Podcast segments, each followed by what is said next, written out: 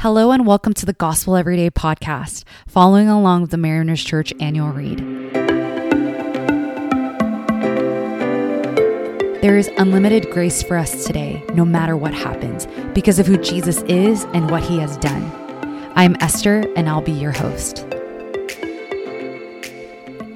Today we'll be looking at Proverbs 21 5 and 24 27. It reads, The plans of the diligent lead to profit as surely as haste leads to poverty. Put your outdoor work in order and get your fields ready. After that, build your house. What is Solomon essentially saying? He's saying before you build the house, the preparation must be made. Well, this principle actually applies to anything and everything in life. That before we build anything, whether it may be a family, a home, a business, whatever it is, preparation must be made. Now, I was thinking about building a house, which I've never done, and I don't think I will ever do. But I looked up a step to step guide on all that needs to be done to build a house and the preparation of the materials, of measuring, the calculation that needs to happen. And here are just a few of the many. You are to prepare the construction site and pour the foundation to install insulation, complete drywall, and interior fixtures. Man, some of these things I don't even know. And it says finish mechanical trims, install bathroom fixtures, and go so and so it continues to go on. Now that's a lot of preparation that needs to be made, but it's worth it. The preparation is worth it.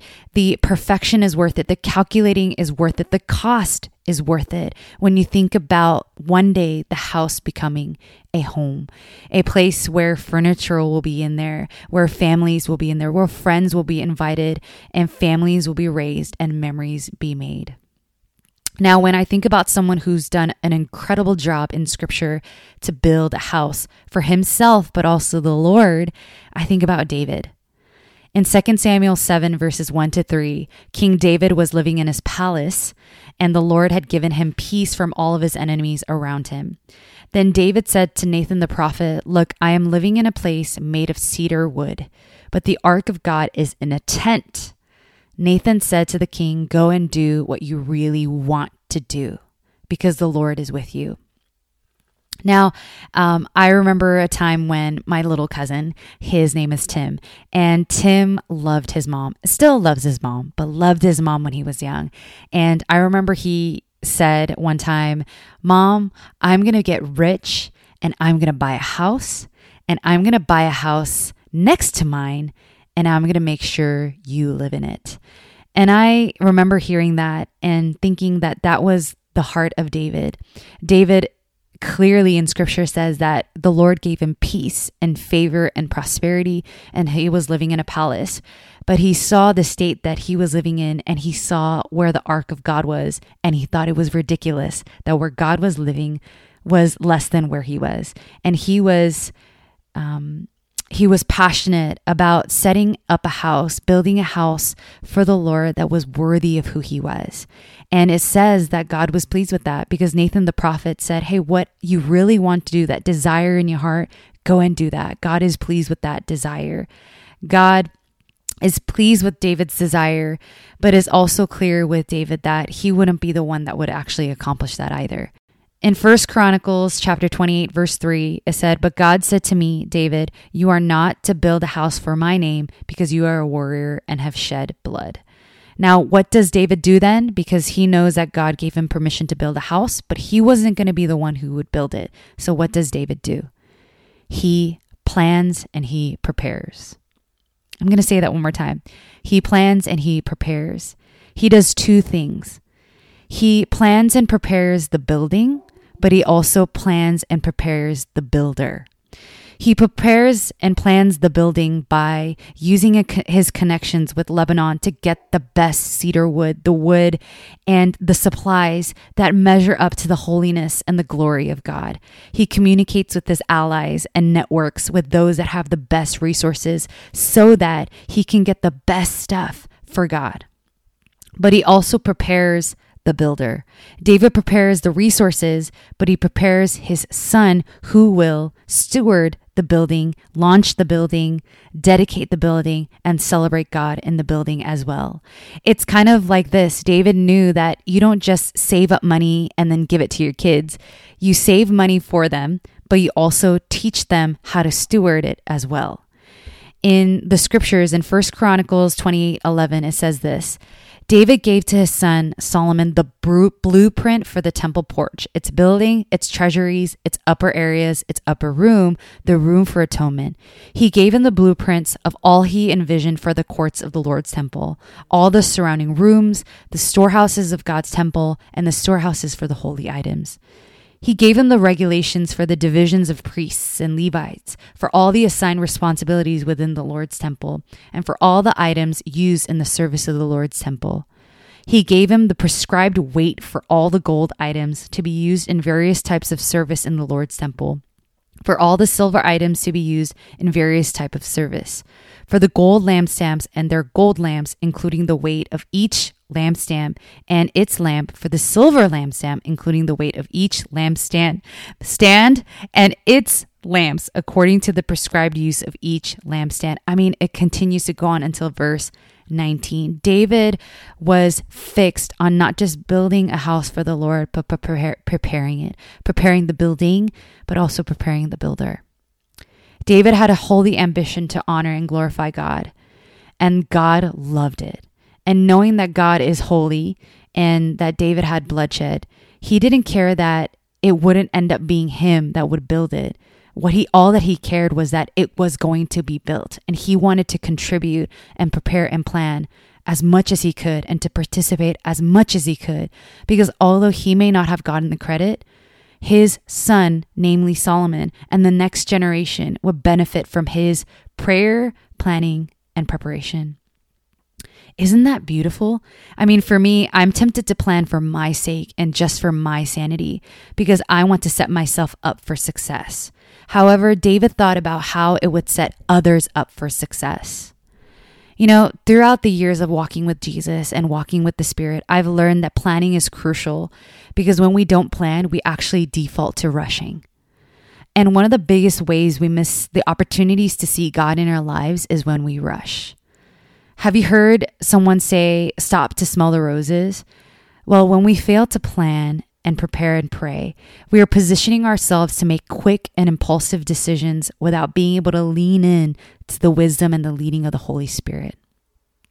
Paul says to the church in Galatia to live by the Spirit, to walk in the Spirit, and to keep in step with the Spirit. This is what it looks like for me. That when I found out I was pregnant with Kinsley, I had to make some major adjustments and changes in my life.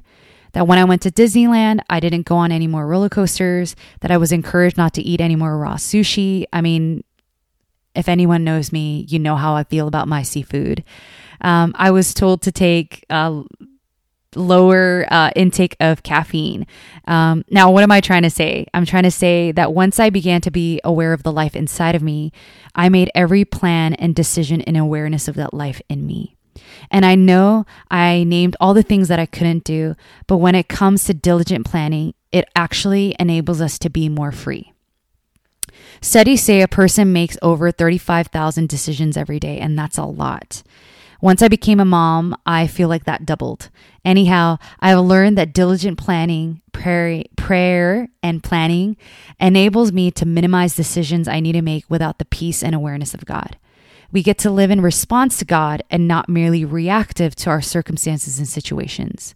It's kind of like how Facebook CEO and Steve Jobs wear the same clothes. They want to minimize um, and eliminate any bombarding, overloading, and overwhelming. And they plan so that they could be more alert to make the best decision they can in their high capacity. Now, some of you guys may be thinking about all the different reasons why you don't plan or prepare. Maybe it's your personality. And honestly, that's the same for me too. I used to be like that. But I actually think that when we plan in pencil, we actually are more attentive to God writing it over in pen. We're not offended and we're not really afraid. We shouldn't be too afraid or paralyzed by fear or disappointment to pick up the pen pencil. Uh, if we make a mistake, he paid the ultimate price with his blood to redeem and write our story. And we know that God is a planner, that God plans by God planned by sending his one and only son. It says in Galatians 4 But when the fullness of time had come, God sent forth his son, born of a woman, born of the law, to redeem those who were under the law, so that we might receive adoption as sons.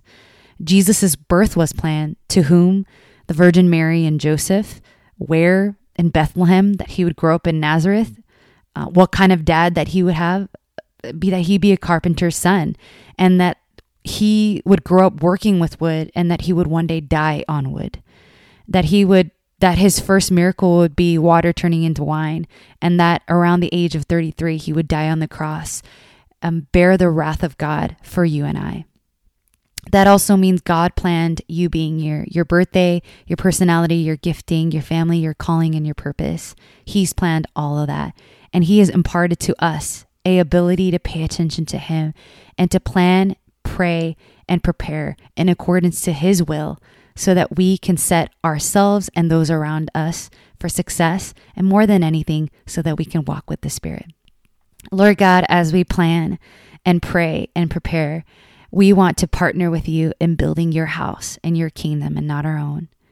I pray that whether it directly benefits us or not, we pray that our planning and our sowing in prayer and preparation will not go wasted, and that it will not return to you in void, and that it will do what you desire for it to accomplish.